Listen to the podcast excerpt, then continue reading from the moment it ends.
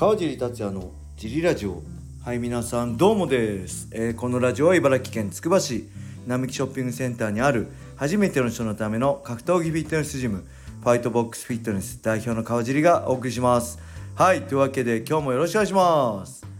はいというわけで今日も今週も小林さんがいないので、えー毎週日曜日のもう準レギュラーですね。挨拶お願いします。はい、小野田よしこです。お願いします。よろしくお願いします、はい何食べてんですか？さっきからもうもごもごもごもご取るよって言ってんのにもごもごもごもごちょちょっと待ってちょっと待ってとかもう勘弁してください急にえ急にからもう口の中にあ入ってるんで。何を食べてたんですかどら焼き。どら焼きいいですねは、はいい美味しいですよねどら焼きはい、大事です。はいそんな感じでね今日は小野さんライジンスーパーライジン2ですよ今まいよいよ、はい、いよいよですね。大会当日です。はい。ペーパービュー見ますか？ペーパービューの買えなかっ買えない買わないそうです。よしこさんははい。ペーパービューは買た。わなないんかもういそうですつかいつかここで見れるようになって、みんなで集まって、あここでみんなでね。見僕僕いないからねけど会場で。僕解説としてベラトールパートに参加するので、ぜひ皆さん UNEXT でペーパービューを買ってみてください、はい、お願いします。でね、えーまあ、会場でベラトールグッズが売るらしいんですよ。今回も。ベラトールのキャップだったり T シャツだったり。これね僕チャンスがあったらちょっと買っとこうかと思うんですよね。ベラトール T シャツ。はいベラトール。ル T シャツを。でなんでかっていうとなんかベラトールが PFL に買収されるっていう噂が、えーちょっと前からささやかれてるんですけどその PFL のオーナーがツイッターで8月中に大きな発表があると来月ね。はい。もうすぐですよね。もうはい。7月終わりなんで。でそしたらそれはまあベラトールの買収のことなんじゃないかと。ちらほらという噂言われてるんですよ。その大きな発表っていうのは。でそうなると今後ベラトールがどうなるかわからないんで。で今回ねえーまあ AJ が来れなくなってサトシがね代わりにパトリッキーと戦います、まあパサトシは分かりますよねジャパニーズ MMA のエースねライジンのエースですからチャンピオンですからライジンに何かあった時救いたい。その気持ちは分かりますよね、はいわかります。ただパトリッキーのセコンド帯同できてた弟のパトリシオがここで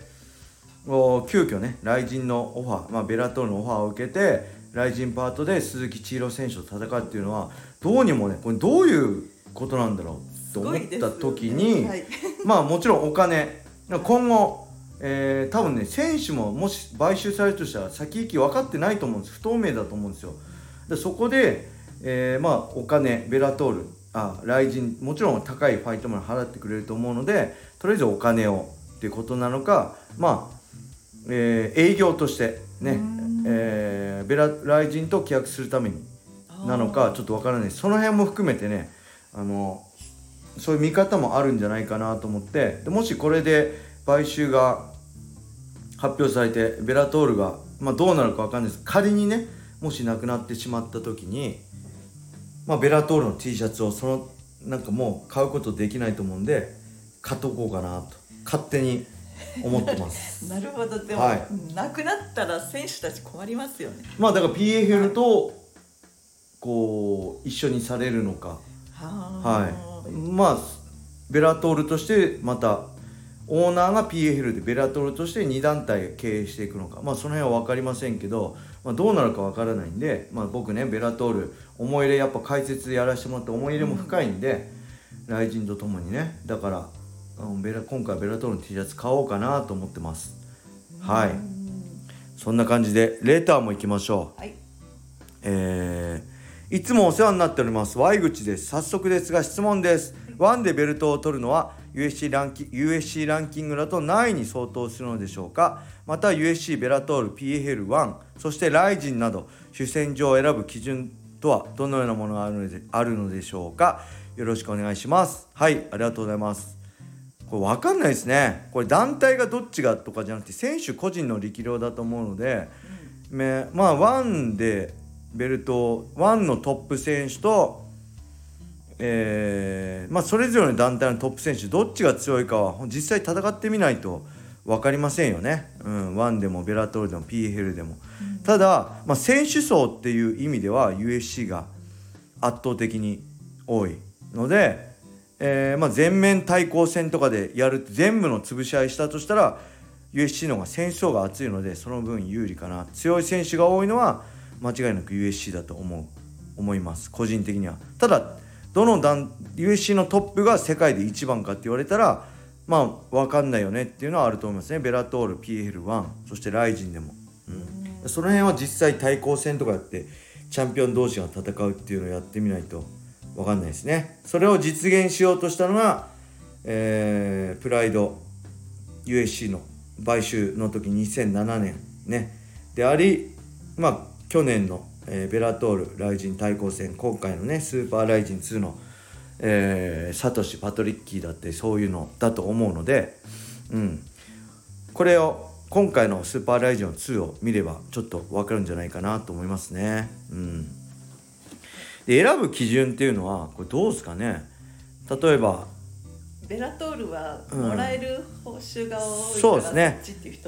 地位と名誉知名世界的知名度であれば USC だと思うし、ただ、えー、まあ本当のトップ中のトップは USC でめちゃくちゃ稼げるけどいわゆる、えー、まあランカーとか、えー、と本当のトップではない選手は USC よりもベラトールだったりピの1とかの稼げると思うし、えーまあ、アジアの選手だったら、まあ、USC で戦える時差とかね、えー、このアジアでの知名度で言えばワンの方が魅力だろうし、えー、日本で戦うんであればライジン。だし日本人選手としてはベラトールあ、えー、USC に行くよりも、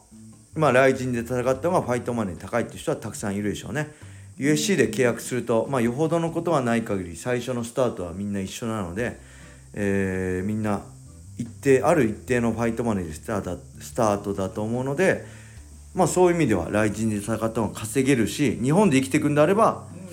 うん、日本で知名度あった方が絶対有利なので、まあ、僕もそういう意味で、まあ、来人ではないですけどね。ドリーム。日本のメジャーのリングで戦い続けて、ね、もしドリームがなくなけれなくならなければ、まあ、USC に行くことは行くことはなかったと思うので、まあ、それどこを選ぶかどこを目指すかだったり。お金を目指すのか本当に世界一を目指すのか、えー、ね。まあまあ一攫千金を狙うのであれば PFL1 年トーナメント戦い続けて優勝すれば100万ドルとか1億4000万ぐらいもらえるし、えー、まあ、世界一を目指すんであれば USC であろうし、